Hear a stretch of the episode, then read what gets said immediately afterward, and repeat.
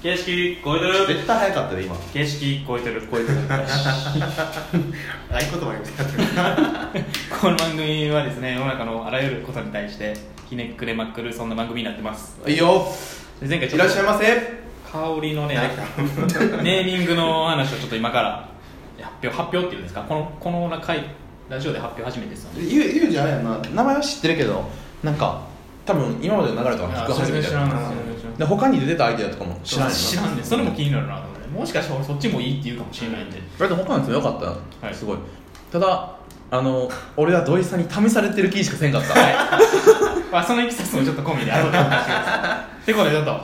お願いしますはいはいお願いしますまあ、ネーミングを考えていくときに前回、い前回喋った内容をベースに考えていくっていうのでやったんですけど、まあ、最初に決まったのはその考え出してすぐに思いついた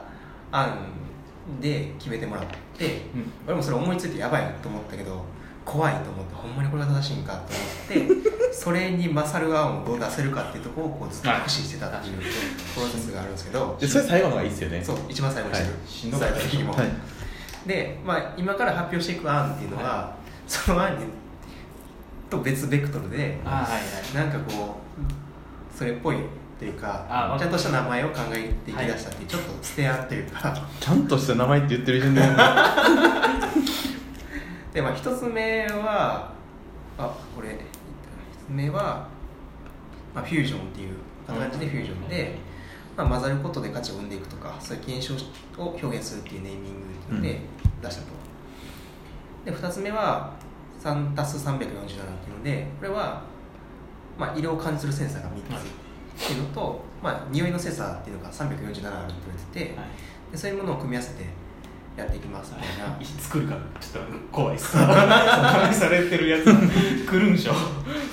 でもう一つは、はいまあ、クンカっていう名前をつけてこれは嗅ぐあれを嗅ぐ時の動作というかその擬音っていうのを表現してて、まあ、価値を鼻から届けるんだよみたいな意味が表現できるかなっていうそういう名前を出してますで次がノーズっていう名前を出して、まあ、鼻の英語のノーズと選ぶっていうチョーズはいですね NOOSE っていう造語を作って、で価値を鼻で嗅ぎ分ける体験を作りますよっていうとで次がラいでストこのじゃあノーズって迷ったんです ノーズがの多分自分やったら自分で作ってたらノーズにいってるなって思ったんですよはい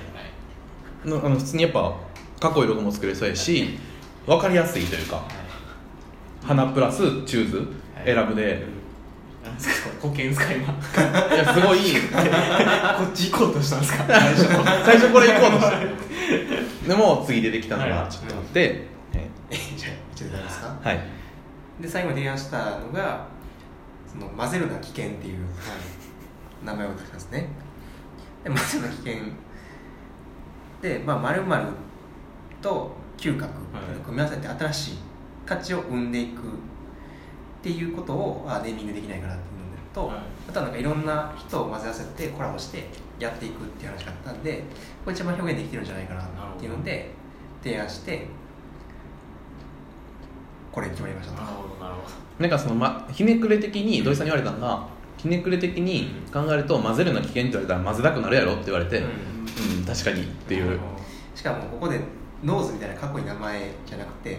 ひねくれ三兄弟っていうところの横に並んで、うーんおかしくないぐらいのラインがうんすごいちょうどいいうんニュアンスなんかなちょうどいい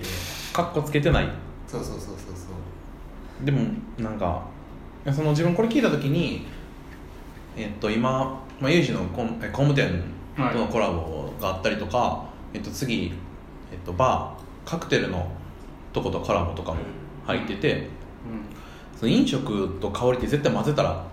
ダメなもんじゃないですか、うん今までんタブー視されてたもの、うんまあ、本と香りもそんな混ぜる人なんかいなかったと思うんですよ、でもなんかそれを混ぜることで新しいイノベーションが生まれてくるみたいなことをプレゼンする時にもそれが社名になってたらなんで混ぜるな危険になってると思いますかみたいな混ぜた赤ものを混ぜていくことで新しい価値観を生んでいくんですってことをもうすごくシンプルに伝えやすいなと思ってもう土井さんにこれ出てきた瞬間もうこれ試されてこれ選ばんかったらお前もう終わりやでって言われてるような気がしなてんか誘ってきてるやん誘ってきてる拡大が長いしほんでなんかいやこれはほらとそれかが自分で追加したなるほどノーズっていうもう完全に普通の人だと決まるような案を持ってきてんのにさあどうするっていうような提案を持ってこられて俺はカフェで爆笑しためちゃめちゃ英語でどうしようってなった 一回トイレ行ったもんねあずるの危険っぽいわうんぽいと思うわしかもなんか今まで混ぜるな危険でほんまになんか危険なイメージしかないけどなんかそれがひっくり返ればいいなっていう、うんもうロゴもこれ逆にしましょう もう文字あのそうですどういうこと逆に逆に逆さにしてもうロゴできちゃってるんですけど そうです冗談です今の冗談です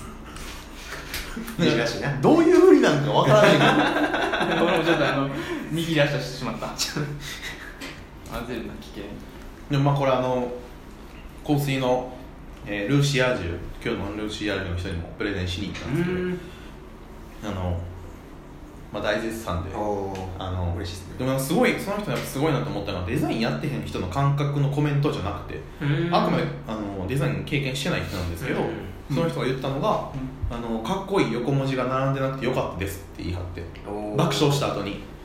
あこの人デザインやってへんのにこの感覚持ってるんやっていうのが結構衝撃でうーんすごいねなかなかなくないですかその感覚って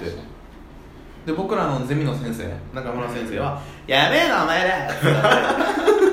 あ今日行ってきたあ先生も今日えじゃあ先生そのルーシア中に一緒に行って あのいあ ので駅三条駅で待ち合わせして